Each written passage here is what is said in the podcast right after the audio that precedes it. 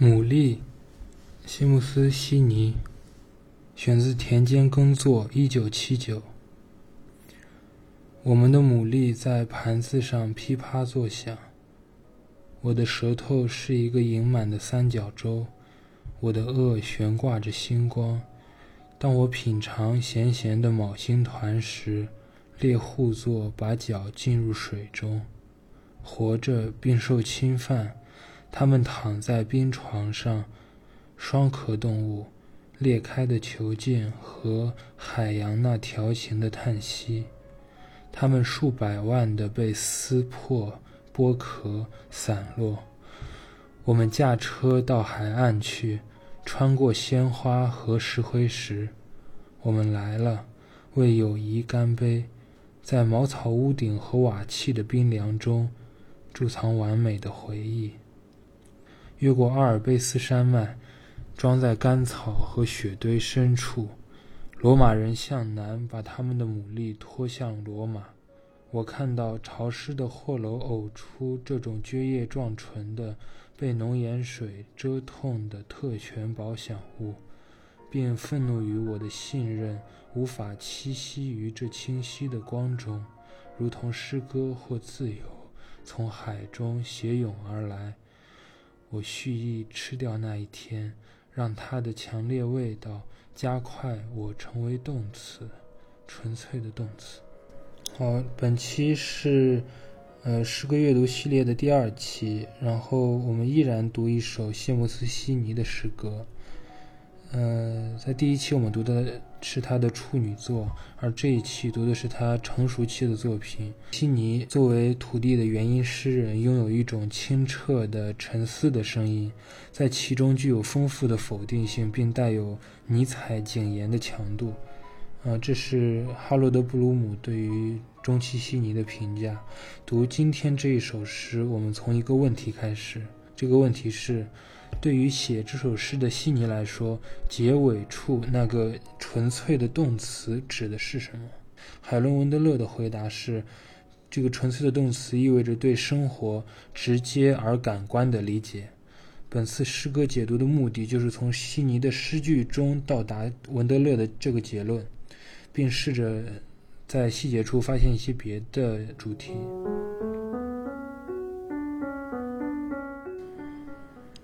好，从第一句开始，我们的牡蛎在盘子上噼啪作响，这与我们熟悉的悉尼式的开端是一致的。从一个噪音、一种动作开始一首诗，这可以看出悉尼从他的处女作开始一直保持的一种风格，让诗具有一种不仅仅是阅文字的效果，要超越文字，让感觉进入文字。我们的牡蛎在盘子上噼啪作响，这种可爱的噪音确定了诗发生时的首要效果，也就是给诗的沉思搭建了一个有声音、有湿度、有触觉和颜色的效果，一个地基。同时，这一行也是第二段诗的开头。第二段说：“我们活着并受侵犯，他们躺在病床上。”实际上是对于这个第一行的重写或者说变体。活着并受侵犯，实际上就是牡蛎嘛。然后牡蛎躺在病床上，就在盘子上。受侵犯就是噼啪作响，因为用食者诗人正在用餐具处理这个牡蛎。你继续往下读。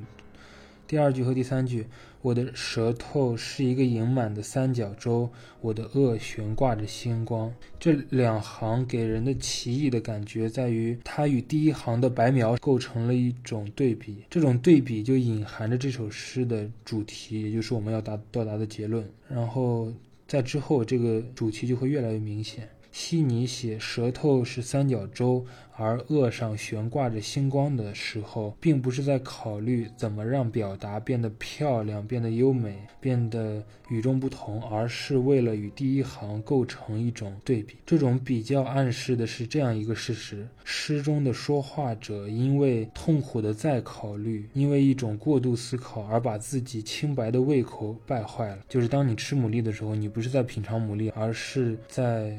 另一种焦虑当中，把它处理为一种幻想。这种幻想具体是什么？咱们继续往下看。在首先第二行和第三行当中，他的舌头不再是舌头，他的恶不再是恶。在他的过度反思和在考虑中，他陷入了焦虑，一种政治焦虑，以及后面可以看到的性焦虑。与盘中牡蛎的纯然状态相反，诗中的说话者开始变得浑浊和犹疑。可能这种解释目前看还不是非常明显，就继续读下去。当我品尝咸咸的昴星团时。猎户座把脚浸入水中。我们知道，说话者吃的不是昴星团，不是星光，是牡蛎，但他实际上却在品尝咸咸的昴星团，因而无法品尝牡蛎本身，并且当他想到他正在品尝时，猎户座把脚浸入水中。这个里面有一个希腊神话的典故：昴星团是阿特拉斯的七个女儿所变成的七颗明星，然后猎户座所代表的猎人是这七颗明星的追求者，所以这里的品。品尝与猎户座的出场就包含着一种性焦虑的关系。当然，呃，这种焦虑并不直接来自品尝牡蛎，而是在诗人的过度考虑中出现的。在下面一段中可以看出他为什么会在吃牡蛎时产生这种焦虑。呃，下一段的开头之前已经读过了，活着并受侵犯，他们躺在病床上。这两行是对全诗第一行的重写。我们的牡蛎在盘子上噼啪作响，在第一行中呈现的清澈而直白的品质被这两行玷污了。这是悉尼想在这种诗里呈现的一个效果。在这里可以看到的是，可以让我们产生的合理的联想就是妇女的受害。妇女作为受害者，活着并受侵犯。当说话者品尝牡蛎时，他觉得他在品尝的是猎户座的追求对象——昴星团所代表的阿特拉斯的七个女儿所变成的明星，七个女性形象。这个品尝者，我们不应该把它叫做诗人，因为这是诗人所讽刺的一个对象。这个用餐者，他从吃牡蛎开始想到了星星，然后想到了希腊神话当中的典故，然后联想到了女性的受害。好，到这里，但悉尼在这里不是想处理女性受难的主题，而是让说话者受难，受难于自己的过度考虑，由于一种道德反感而无法品尝食物的味道。而在一种过度思考当中，失去了知觉的敏锐，只能一直这样沿着联想的滑坡一直滑下去。他接下来想：双壳动物裂开的球茎和海洋那调情的叹息，它们数百万的被撕破剥壳散落。他已经把这个数量上升到了数百万，也就是说，这是一个政治问题，也就是之前说的政治焦虑。他当当他提到三角洲的时候，这种焦虑就已经出现了。而调情裂开的囚禁都是某种性焦虑的隐喻，在这种过度考虑之中，牡蛎。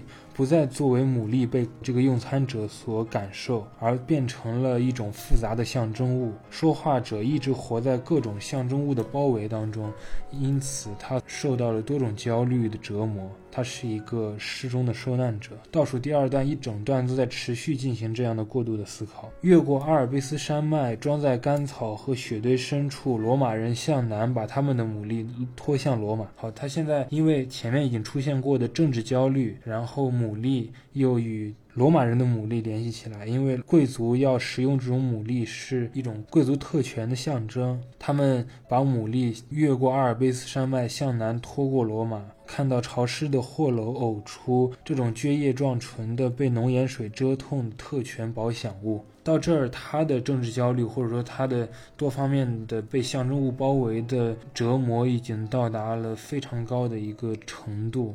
呃，你可以看到他已经完全不提到他正在用餐，或者那天晚上空气是怎么样的，然后星光，他已经彻底离开了那个状态，而进入了一种无法直接接触现实的幻想状态。这里的牡蛎又变成了富裕的罗马人为了享受而昂贵的拖向港口的进口牡蛎。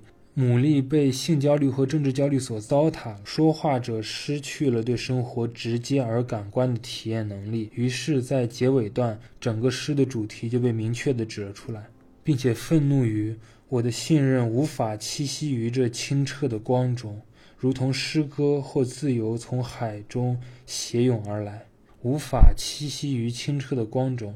这是当这个用餐者。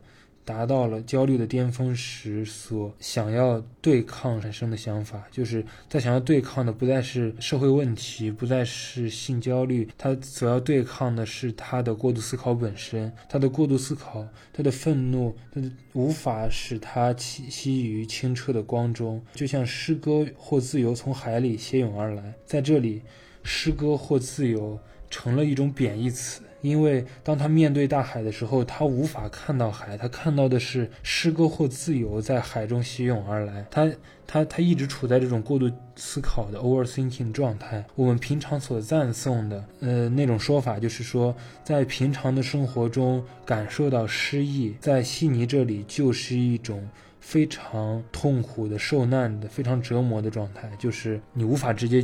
理解生活本身，而在一种过度的失意当中，去破坏了对于生活的直接考虑，也破坏了诗。悉尼想告诉我们的就是，不要过度考虑，不要在生活中感受失意，而要在生活中感受生活本身。这就是悉尼与土地相关的诗歌观念，要扎根在土地里，扎根在生活当中。于是，我们就到达了悉尼的最后结论。我蓄意吃掉那一天，让它的强烈味道加快我成为动词，纯粹的动词。嗯，不知道大家还有没有记得，在开头的时候提到，文德勒认为这首诗的结尾处“纯粹的动词”所指的是一种对于生活直接而感官的理解。那么这种结论我们就已经到达了，就是悉尼所要加快成为的那个动词，就意味着直接体验生活的能力和状态。就是未被性或政治和诗歌的再考虑所糟蹋的对于生活的直接而感官的理解。这首诗被一个看法扰攘，也即再也没有任何感官享受是简单纯粹的，不可能有完美记忆的晴朗日子。良心忧虑、道德反感的荆棘刺着每一次的休憩。可以看这首诗。把它当做一种对于悉尼所感受到的现代对于人的感觉能力的破坏，对于人的情感的破坏，人的认知的敏锐程度的损毁，他对这种损毁抱有一种明确的反抗姿态。他觉得要让生活成为生活本身，而不能成为复杂象征体系的奴隶。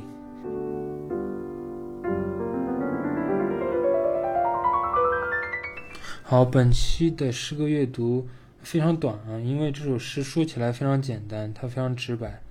本期的诗歌阅读就到此结束。如果对于类似的诗歌解读感兴趣的话，可以关注微信公众号，叫克里纳门。克是重量单位千克的克，里是里外的里，纳是收纳的纳，门是大门的门。克里纳门。然后克里纳门这个概念，当你关注这个公众号的时候，可以得到。关于这个概念的准确解释，谢谢大家。